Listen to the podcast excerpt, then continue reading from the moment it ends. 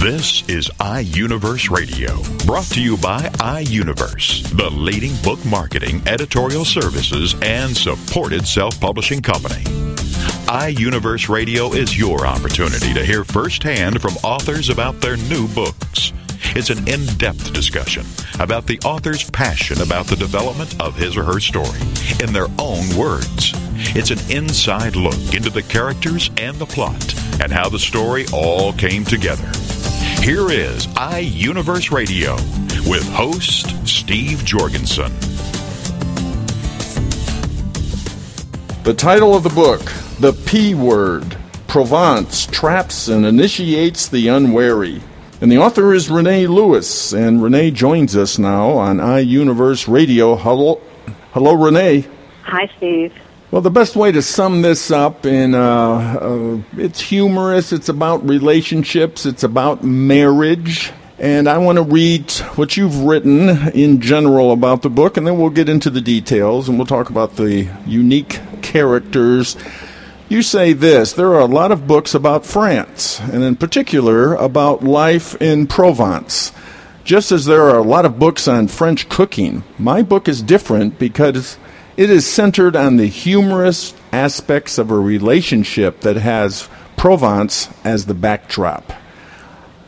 Why write the book, Renee? A lot of books written about France. That is true. There are a lot of books written about France, and a large percentage are written about Provence, and that's because Provence is such a, a special place. Um, a lot of people, of course, have traveled there, and Peter Mayle has written about uh, France and Provence too. Many, many years ago, I think his first book was A Year in Provence, and um, everybody has a different take on Provence, and and my take, as you mentioned. Um, really is a relationship between a husband and wife who have never been to Provence, and Andy Becker, the the man, uh, the husband, is trapped really by his wife into going to Provence, uh, reluctantly agreeing to go there. So the uh, the uh, backdrop turns out to be Provence for the relationship of this couple during the month that they spend there.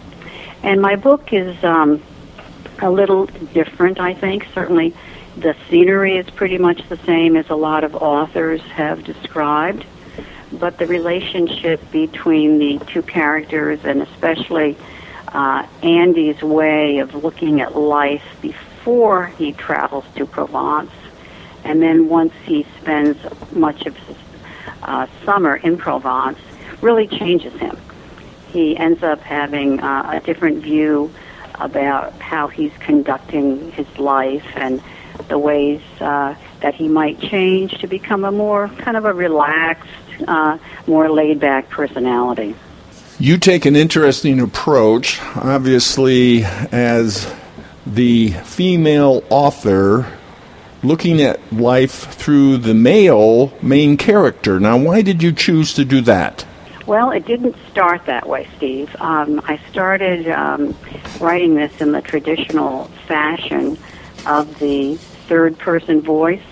And then after, oh, several pages, when I went back and reread everything and thought about it, I thought this has kind of a, a distance um, in explaining the characters through this format, and I didn't really care for it that much. So I said, well, I'm going to change it, and I'll have the story told through Margaret Becker's eyes. So then I started that. And after toying with Margaret Becker telling the events of their life together and going to Provence, I thought, hmm, this isn't really sizzling the way I want it to um, because Margaret was explaining so much about Andy and what she thought Andy was thinking. So I decided to flip it.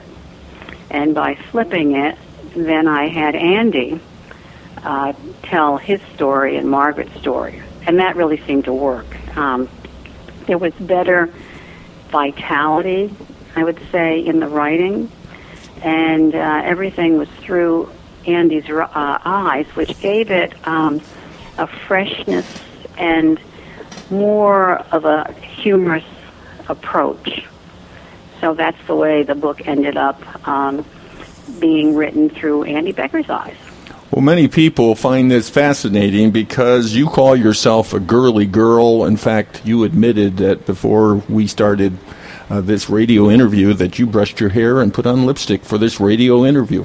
That's right. well, of course, I would brush my hair anyway, anyway. But, I, but I took special pains in brushing my hair today. Absolutely. Well, you need to do that when you're on the radio. You have to feel That's good, right. right? You have to Absolutely. feel good. That's it. Yeah. So I, I would say that people would describe me as being you know, a girly girl. Yeah. So it was kind of unusual that all of a sudden I was uh, writing. Uh, from the male viewpoint, and that was surprising to um, a lot of people. But it just seemed to work, and people have been fascinated by that, and they and they like that. And a lot of um, men who have read the book have said to me, "Boy, you really nailed the male perspective." So I think that's kind of an interesting aside as well. Well, how did you nail the male perspective? Well, I have a long relationship with men. no, no, this sounds like it's going in another direction now. well, I I was one of let's see, I I had three brothers. Um, you know, I've been in co-ed atmosphere, uh, in a, a co-ed environment for long time. Uh, I worked basically in a male profession. I was an attorney, and uh, and I I like men. Uh, I've been married a couple of times. Maybe that helps as well too. So I think all of these things went into the stew of of life, S T E W of of life, and uh, has uh, has kind of given me um, a particular view on the way men look at things. I realize that you know men are not cookie cutter uh, types of personalities where you know one size fits all or anything like that. Provence had a great impact on Andy. Why did it have such an impact? What is so special about Provence? Sounds like a place that we all should go to. Mm-hmm. Provence is um, a very beautiful area.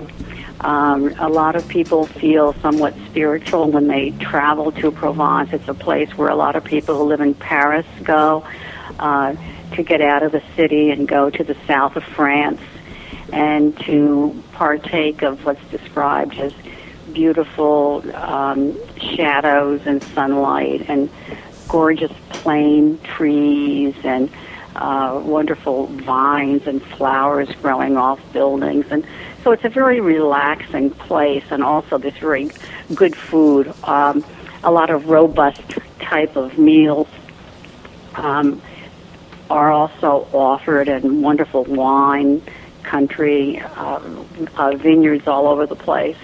And Andy found himself relaxing and unwinding in Provence. And before he went there, he would be he was the kind of person who was very exacting.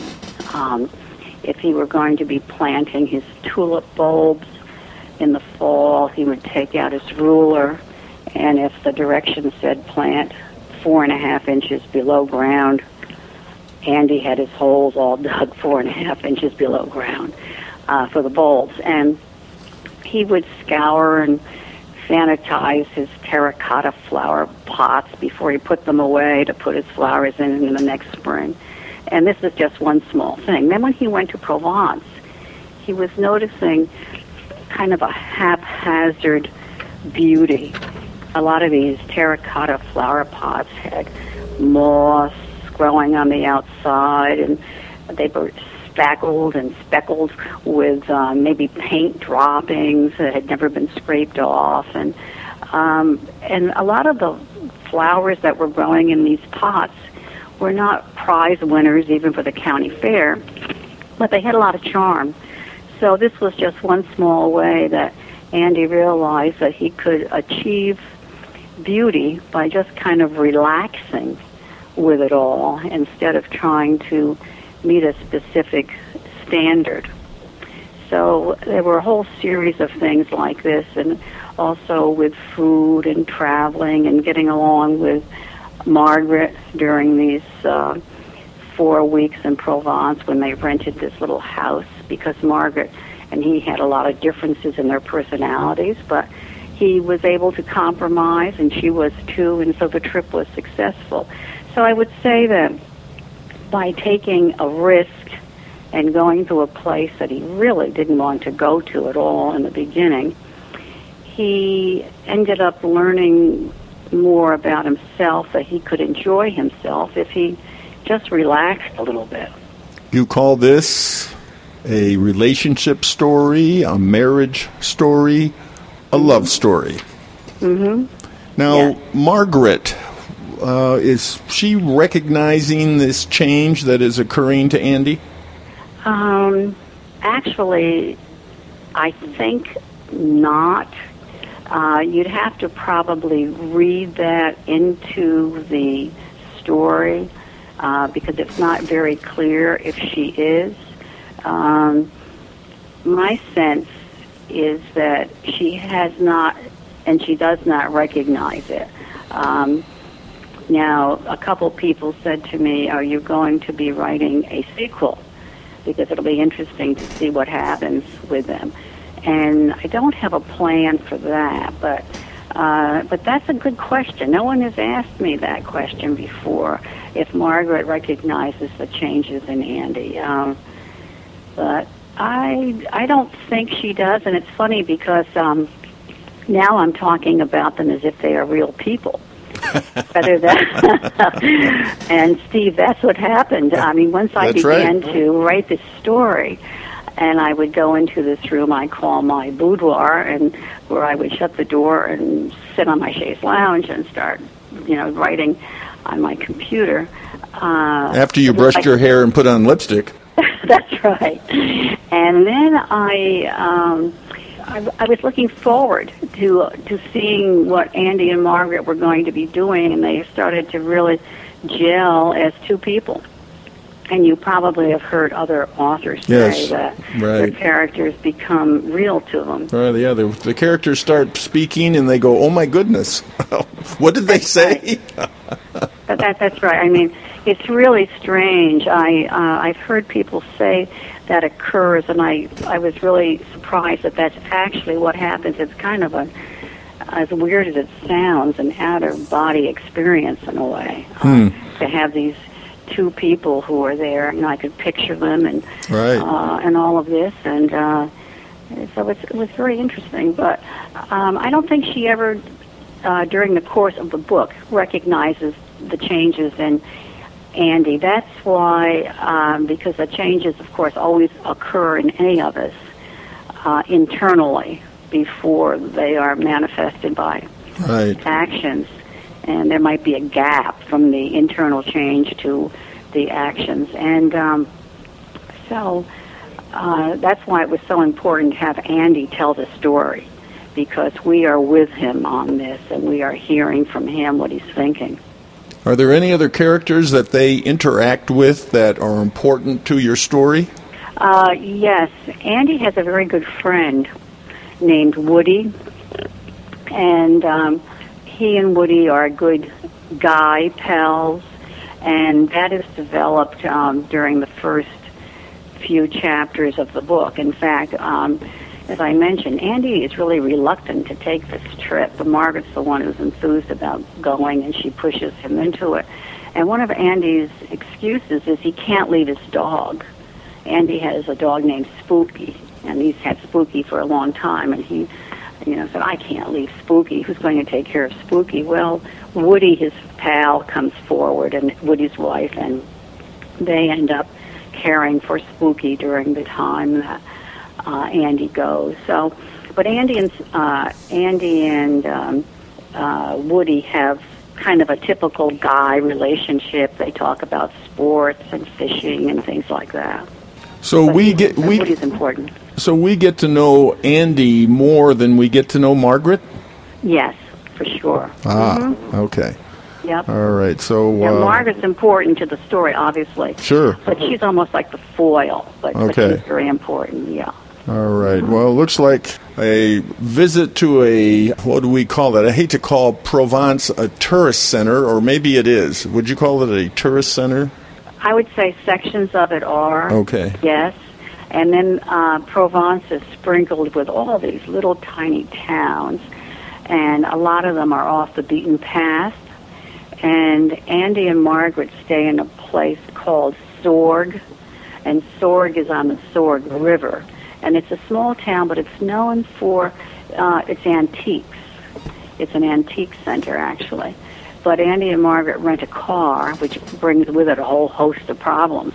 They travel around to all these little villages and hamlets that are uh, away from the tourists. But then they also do a lot of the tourist things, too. Well, Renee, uh, we'll end up with uh, a statement that you have written. Uh, you say the P word appeals to people who have visited France, especially Provence, who want to travel to Provence, who want a light, humorous read, or want to read about a close relationship. In this case, a husband and wife with ups, downs, and compromises. Well, Renee, tell us how to get your book. Well, uh, the book is available from the publishing company, which is iUniverse.com. It's also available from major uh, booksellers such as Amazon.com and uh, BarnesandNoble.com, all the dot coms. And it's available as a hardcover, soft cover, or an ebook as well. And um, I have a website if any of your uh, listeners would like to take a look at that. It's just www. dot and then small letters Renee Rosch R O S C H dot com and um, hopefully they'll be able to get on the website and read about the book and some other things of interest as well. Well, thank you, Renee. Thanks for being on iUniverse Radio. Thank you, Steve. It's been fun talking to you. That was Renee Lewis. She is the author of her book, The P Word Provence Traps and Initiates the Unwary.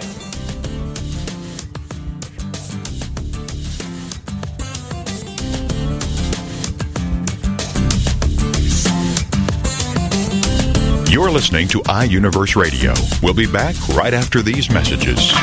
Get ready for the Not So Soccer Mom Tuesday afternoons at 1 Eastern, noon Central on TogiNet with Jill Hickey. You name it, from politics to pop culture to Jill's search for the perfect bronzer and chicken salad. The Not So Soccer Mom will weigh in on it all. The sentence, I have no opinion about that, is one that Jill has never uttered. In the early 90s, Jill finally decided to put her thoughts, opinions, mom advice, love of pop culture, hummus, and Starbucks, working out, cosmetic shopping, and politics into an actual website, and thus NotSoSoccerMom.com was born. Shortly after her fourth child, a boy, Jerome, now she's really got tons of topics to share with you. This is Laugh Out Loud Funny, and we're not kidding. What's a loud Nebraska girl who lived in Little Rock for many years and now is up in the Northeast doing? Chronicling her opinions on everything. The wheels aren't off yet, but it's close. It's the Not So Soccer Mom with Jill Hickey, Tuesday afternoons at 1 Eastern, noon Central on TogiNet.com. What's your story? Are you living it? Well, you could be. It's What's Your Story with Hillary Bilbrey. Friday mornings at 10 Eastern, 9 a.m. Central on TogiNet.com. Her passion is helping others discover, create, and live their personal brands. Yep, you heard me. You have a brand.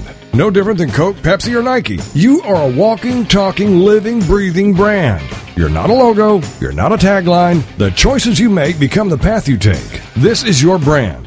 Now, live your story. Your brand is not just what you say it is, it's also what others say it is. So, what are you communicating? And how can you create an authentic brand? We'll take on these challenges with What's Your Story? Every week, Hillary will feature teens, moms, and organizations that are learning and living their story. Now, her passion is to help others discover, create, and live their personal brands. To find out more, go to inspiredbyfamily.com. It's What's Your Story with Hillary Bilbrey. Friday mornings at 10 Eastern, 9 a.m. Central on TogiNet.com. Welcome back to iUniverse Radio with host Steve Jorgensen.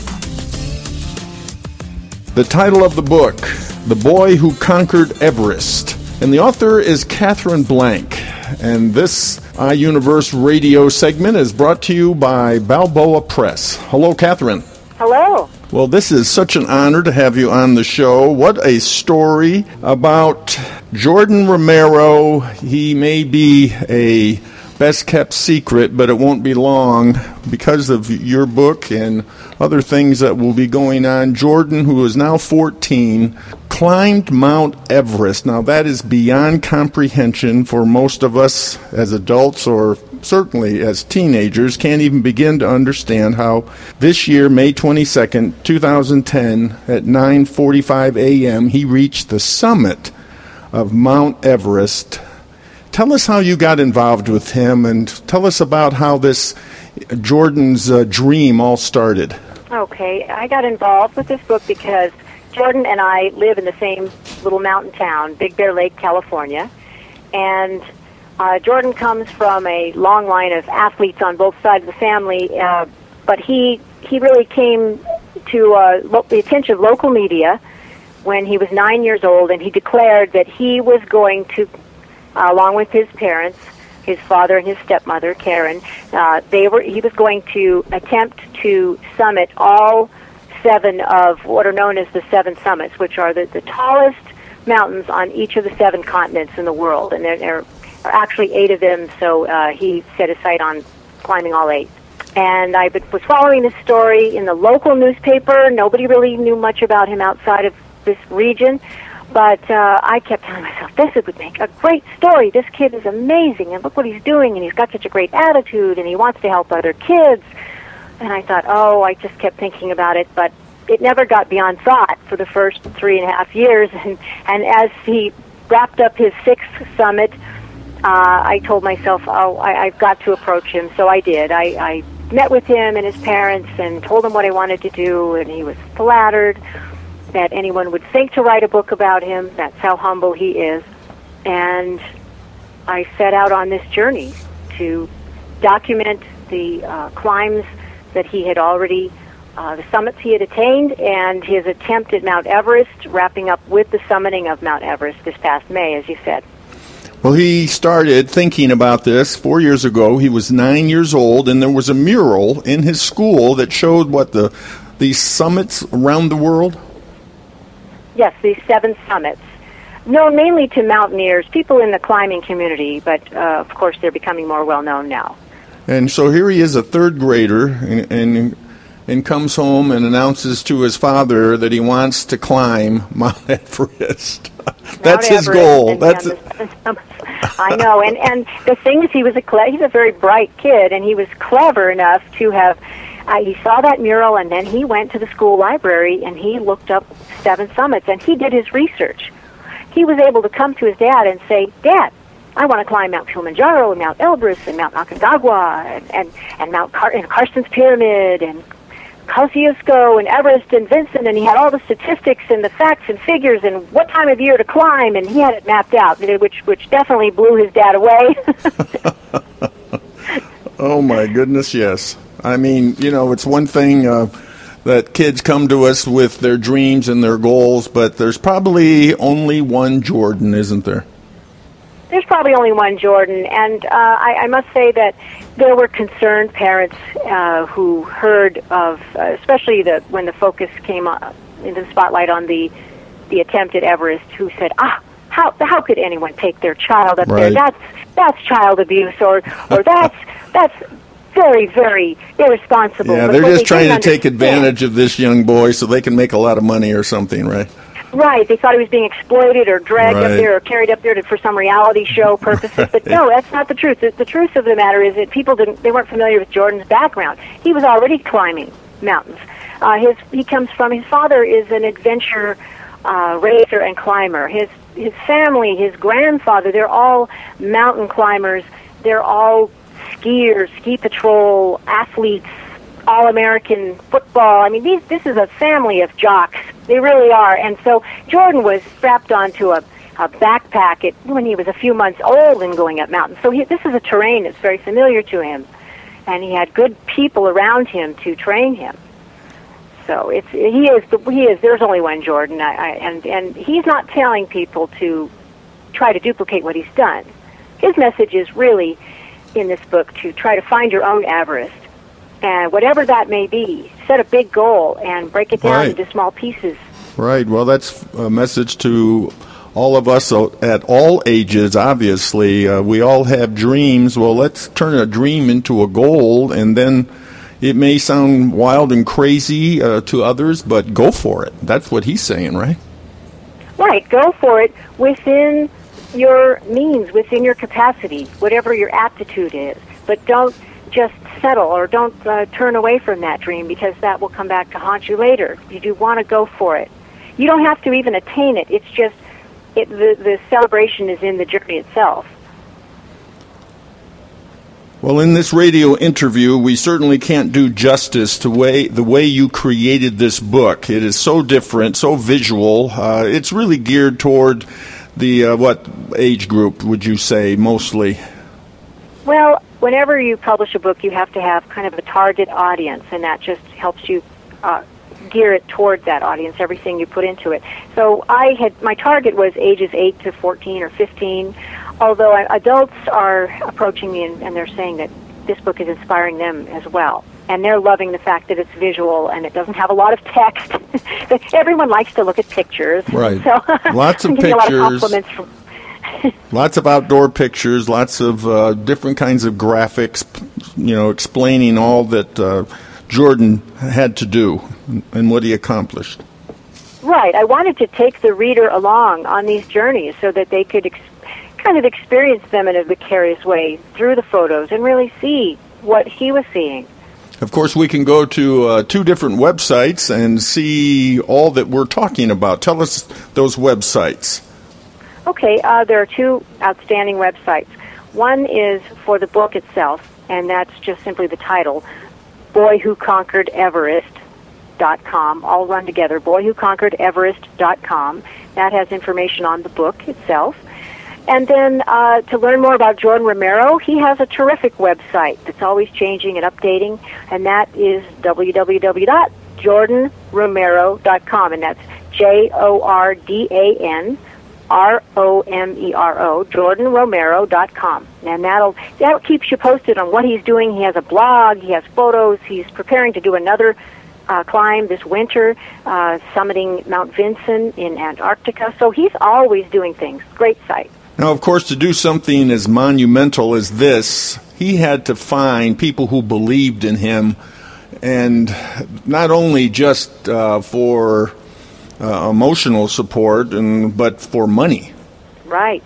Yes, it's very expensive. Jordan is not from a wealthy family, so uh, and that was another uh, misunderstanding. People thought that he was the, uh, just some rich kid who was uh, trying to find something to do and with his money, and and uh, that's not the case. He he sold T-shirts. They had taco night fundraisers. He spoke with people from the outdoor products industry, telling them about his goals. Uh, he had to get sponsors. Most of his sponsors were from the industry itself, and a lot of the, the sponsorship was simply equipment donations. So it, it was a they had to take out personal loans, and it was a struggle. And then, just as he was about to summit Everest, two sponsors had their own financial difficulties, I guess, and they pulled out. So it was Oh, my a, goodness. down to the wire. It was really scary for them. One minute on, one minute off. But yes, very, very expensive. Um, and he did. He he he went around to every place, every company, every individual he could, and told them about his dream. And he did. He found people who believed in him and companies who believed in him. Now, in preparing for Everest, he climbed how many mountains and on how many different continents? He climbed six, um, starting in Africa, Mount Kilimanjaro at the age of ten, and then he continued on. And he climbed. Uh, And that's 19,000 feet. 10 years old, Right. climbing 19,340 feet. Right, and and everybody kept telling him, "Slow down, pace yourself." But he just he was so prepared. He'd been training like a wild man for this, and so he was in great shape. And uh, he was actually leading the expedition up, and the people, especially the the Tanzanian guides, they just fell in love with him. Oh, I'm sure. he was their little hero. Oh, my goodness, yes. So he went from Mount Kilimanjaro, and then what else? well, he continued on the second the second summit was Mount Kosciuszko, which is it's a very funny one. Uh, it's not a very tall mountain. It's in Australia, but it is tallest the tallest peak on the continent of Australia. So there is a thing in mountain climbing, uh, a dispute over the seven summits and whether that is uh, truly uh, qualifies or not. So in order to dispel any argument, Jordan said, "Nope, let's climb it." So actually. Uh, it'll end up being a total of when he finishes Antarctica, the eight that he's done. But that that way he's conquered all seven summits without question. So Kosciuszko, and he did that in 2007. Then he went on to Russia, to Europe, Mount Elbrus. Elbrus is the tallest uh, summit in Russia, and that is 18,500 feet. He did that in July of 2007, one day before his birthday, which was made a special birthday. Then his fourth summit was Mount Aconcagua, and that was nearly 23,000 feet, and that is a brutal mountain. Uh, many people die on that mountain. Many expeditions don't even make it to the top because of the wind.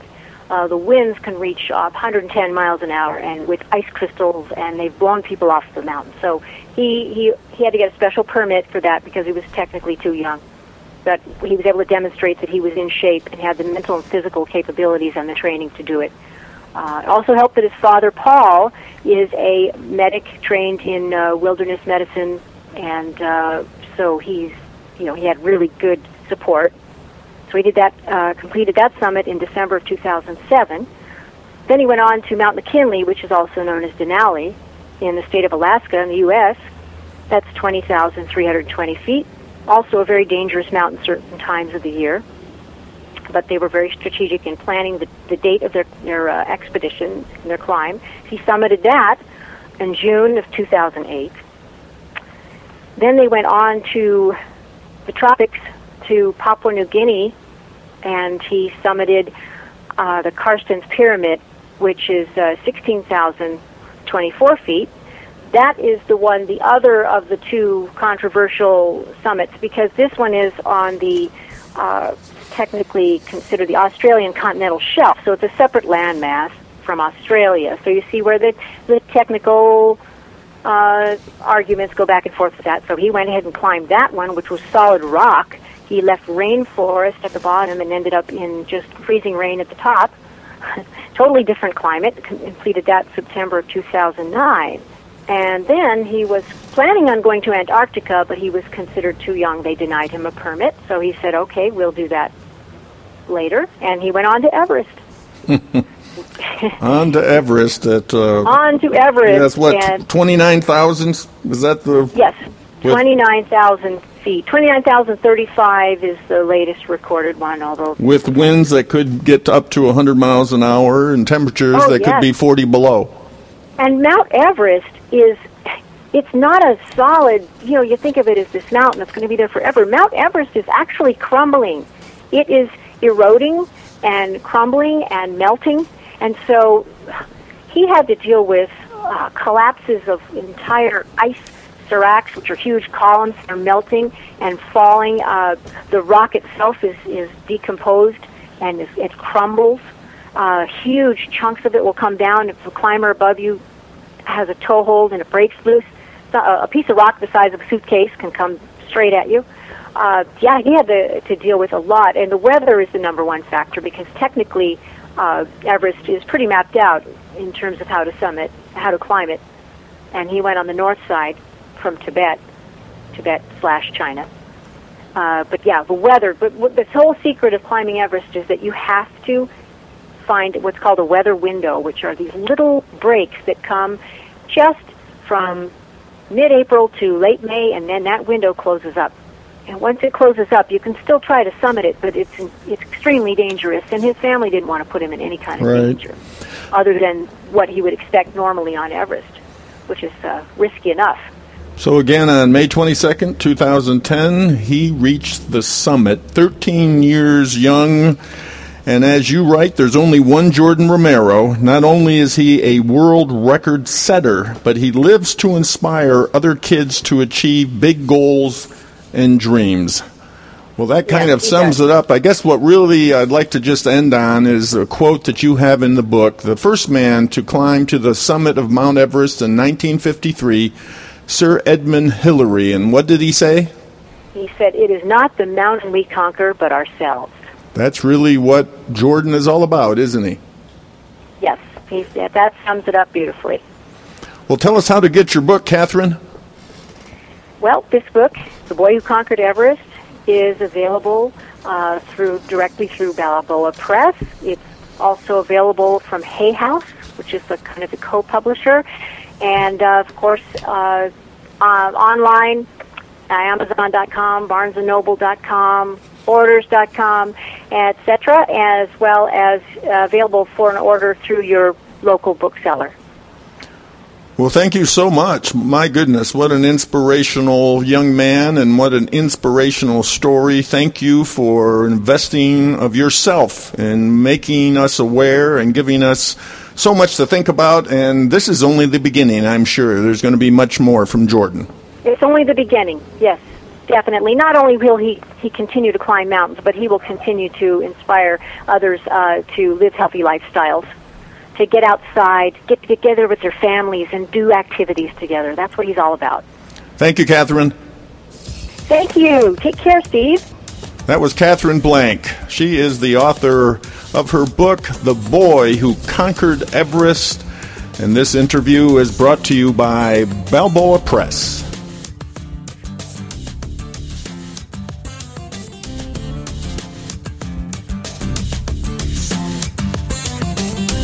You're listening to iUniverse Radio. We'll be back right after these messages. Hi, everybody. This is Pete Dix of Beatles and Beyond. Why don't we all come together and hear some of the tracks off the latest Beatles release on this radio station?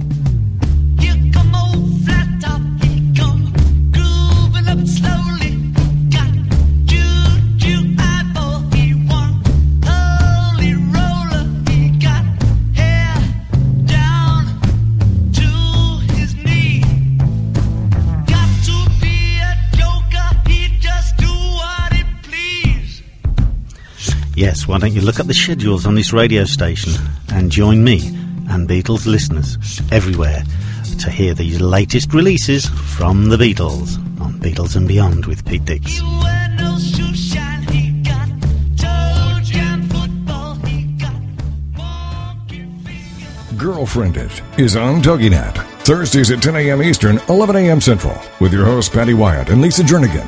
This show is your chance to share, learn, laugh, and connect with other women.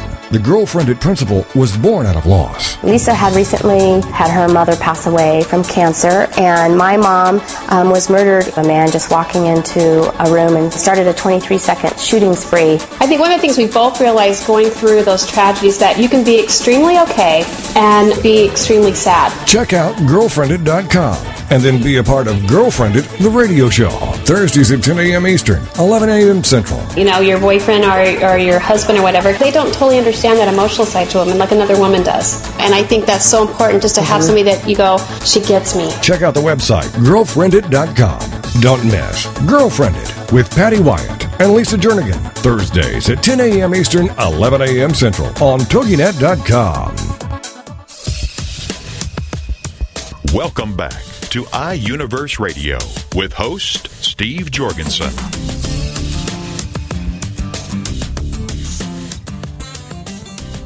The title of the book, Insignificant Moments, and the author is Jeremy Asher, and Jeremy joins us now on iUniverse Radio. Hello, Jeremy.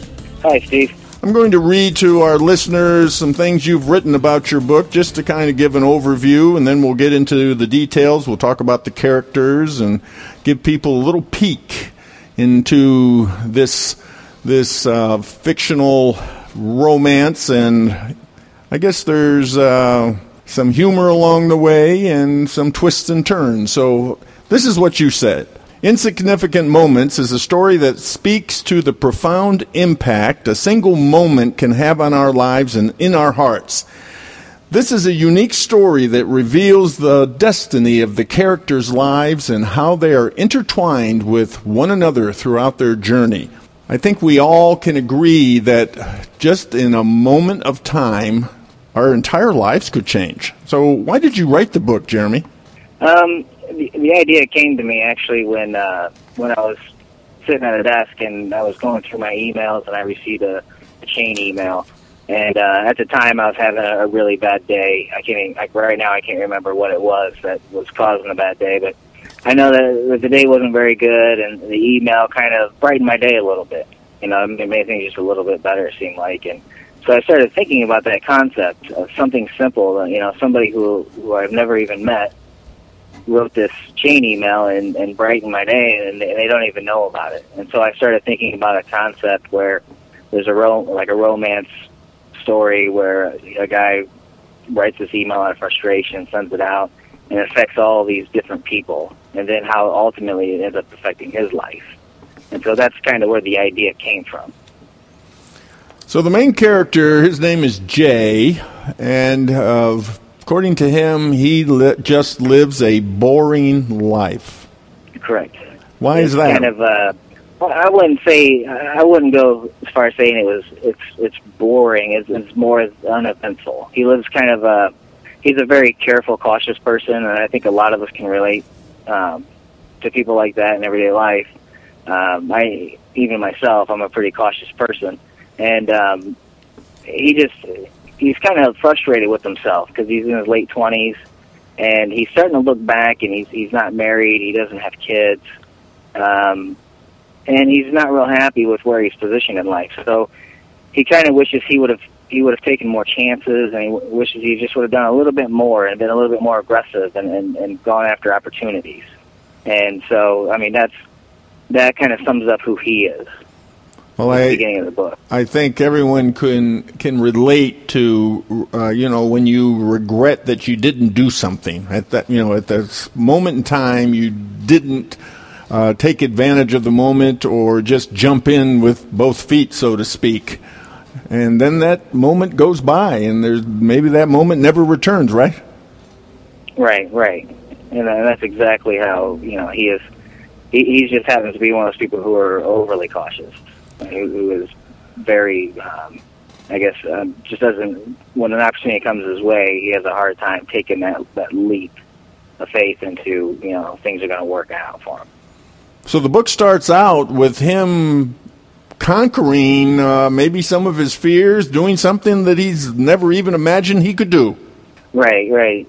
Starts out basically he just finished climbing uh, a mountain, and the reason why he climbed the mountain is he, he wanted to try to find a deeper meaning in life and a and find something within himself that he's that he's never seen before.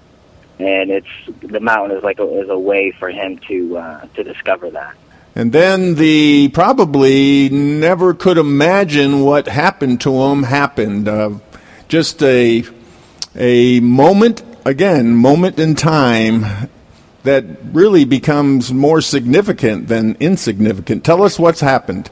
Right after after he the book begins with the prologue and it takes place with him basically just finished climbing the mountain and he's starting his journey back and he runs into uh, a woman who needs rescued and he, he he's a he's a really good guy and he um even though he's cautious and very careful he, he's also one of those guys that would do just about anything for you so seeing somebody in in danger or someone who needs help, he definitely steps up to the plate and, and uh, helps her. And what happens is in the middle of all the chaos of of trying to help her and rescue her, um, he he doesn't he doesn't get her name, he doesn't get any information on her. And basically, she she ends up in the rescue helicopter and takes off, and it just all dawns on him that here he is again with another missed opportunity. You know, because it was it was someone who he did feel, even though it was a harrowing type of experience, that he did feel a, a little bit of a, an attraction with. And- And, uh, and- he and sh- wished, he wished. Oh, go ahead. And uh, he knew that she connected with him as well. Yeah, there, there was a little bit of a spark there.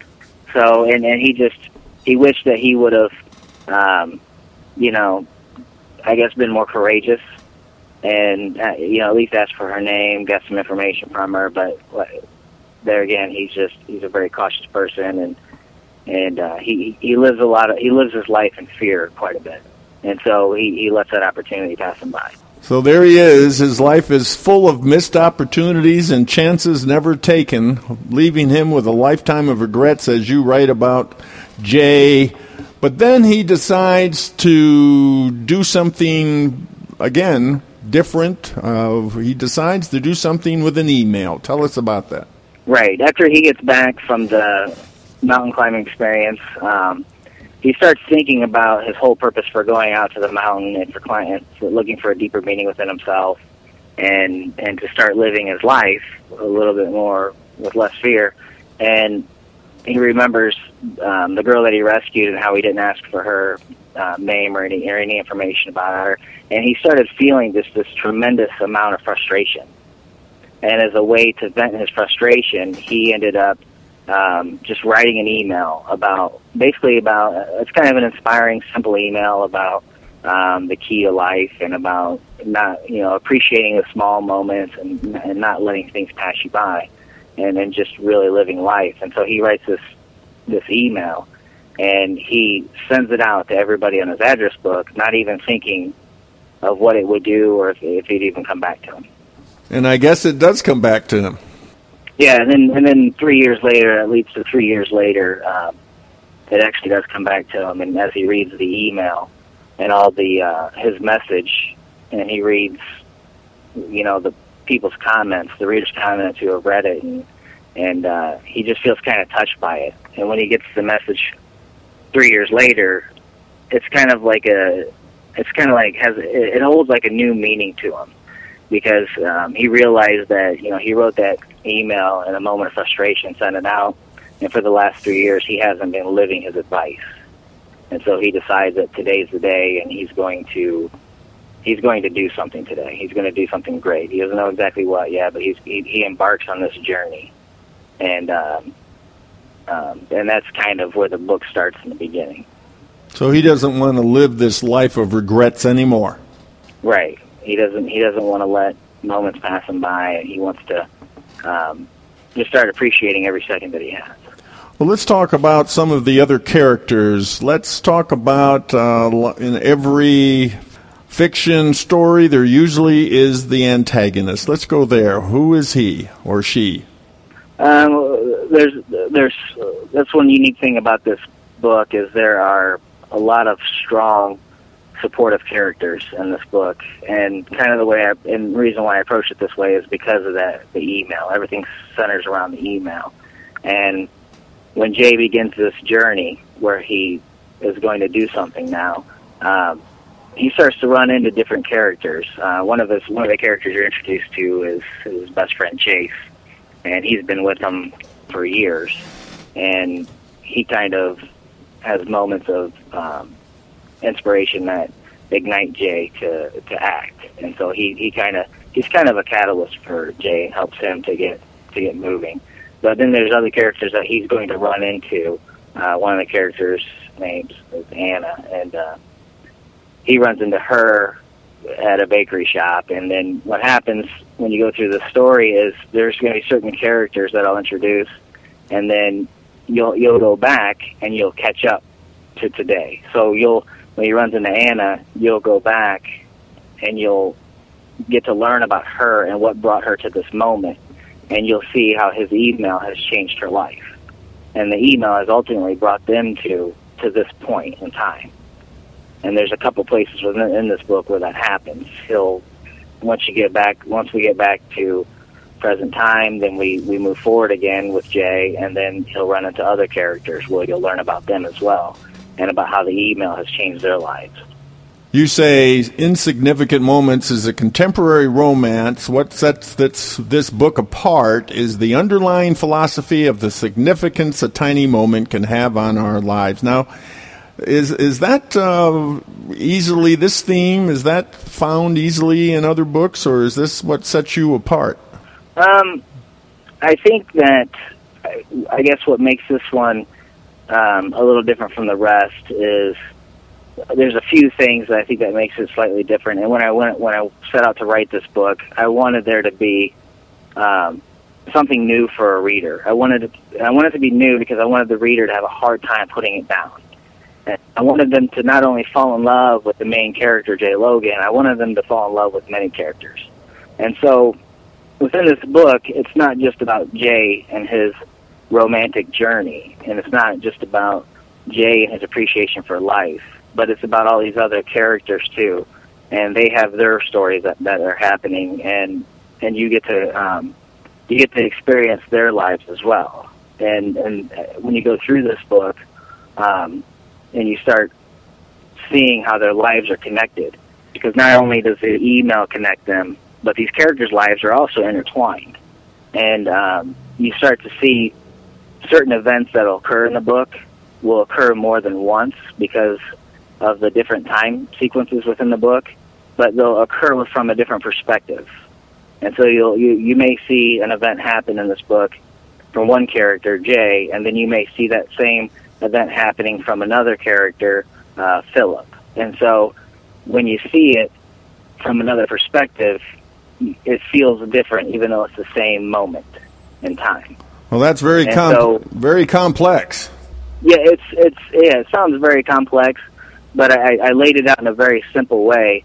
And and and from the feedback I received from a lot of readers, it's been really positive, and they they really think that um, you know that it, that it does have something different, and it, and I and they've had the reaction that I was hoping for. They they they had a very difficult time putting it down because they just couldn't wait to see what happened next.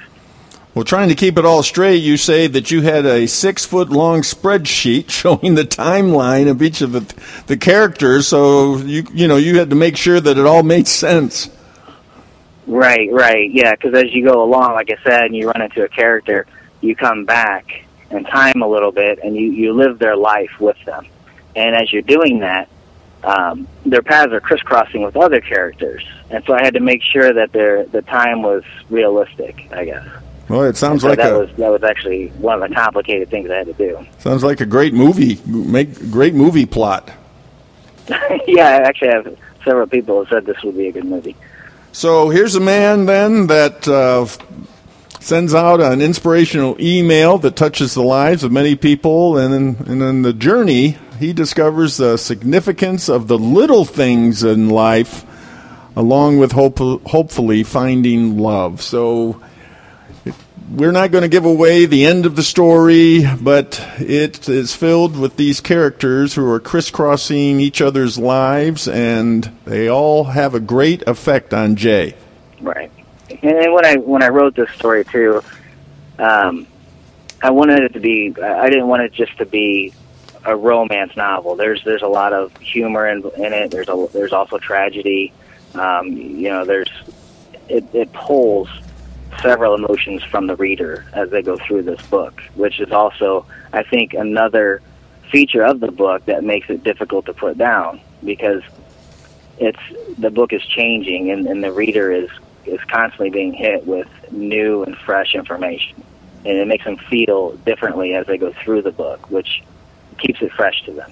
So the story appeals to just about everyone.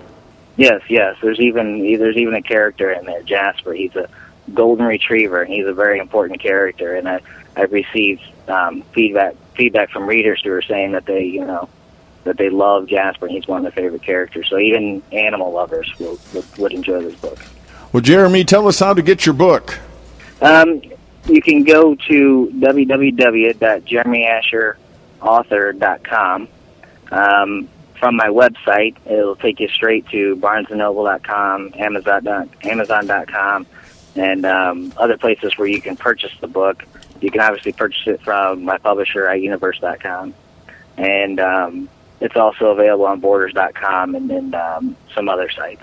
Well, thank you, Jeremy. Thank you for being on iUniverse Radio. Thank you, Steve. That was Jeremy Asher. He is the author of his book, Insignificant Moments. iUniverse Radio is brought to you by iUniverse, the leading book marketing, editorial services, and supported self publishing company. iUniverse Radio is produced by TogiNet Radio. Radio with a cutting edge.